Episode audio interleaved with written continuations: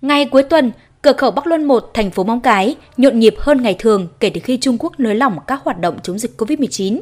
Chỉ riêng trong ngày 11 tháng 3 đã có hơn 3.700 lượt người làm thủ tục xuất nhập cảnh, phần lớn là người Trung Quốc nhập cảnh để làm việc, thăm thân và buôn bán tại các chợ biên giới. Chị Lộc Tú Mai, người dân Đông Hưng, Trung Quốc, nhập cảnh theo ngày vào Móng Cái cho biết. À,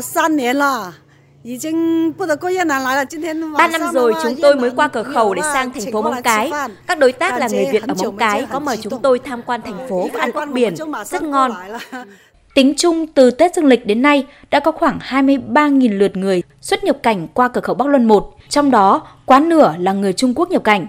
Chắc chắn con số này sẽ tăng lên sau ngày 15 tháng 3 sắp tới khi Việt Nam nằm trong danh sách được đón khách du lịch Trung Quốc theo đoàn.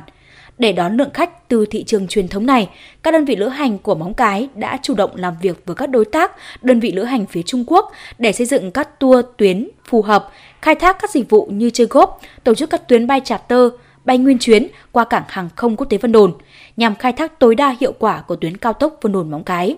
Các cơ sở kinh doanh dịch vụ khách sạn tại tỉnh Quảng Ninh cũng chủ động nâng cao chất lượng dịch vụ, cơ sở vật chất, chú trọng xây dựng sản phẩm đa trải nghiệm cũng như tập huấn, đào tạo nâng cao chất lượng nguồn nhân lực.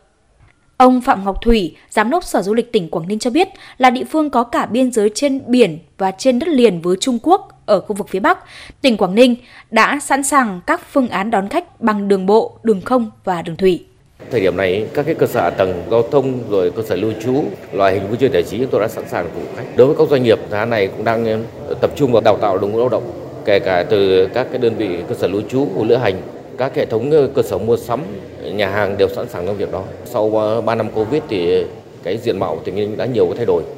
và chúng ta cũng đã sẵn sàng đón khách quốc tế ờ, kể cả là ở tất cả các thị trường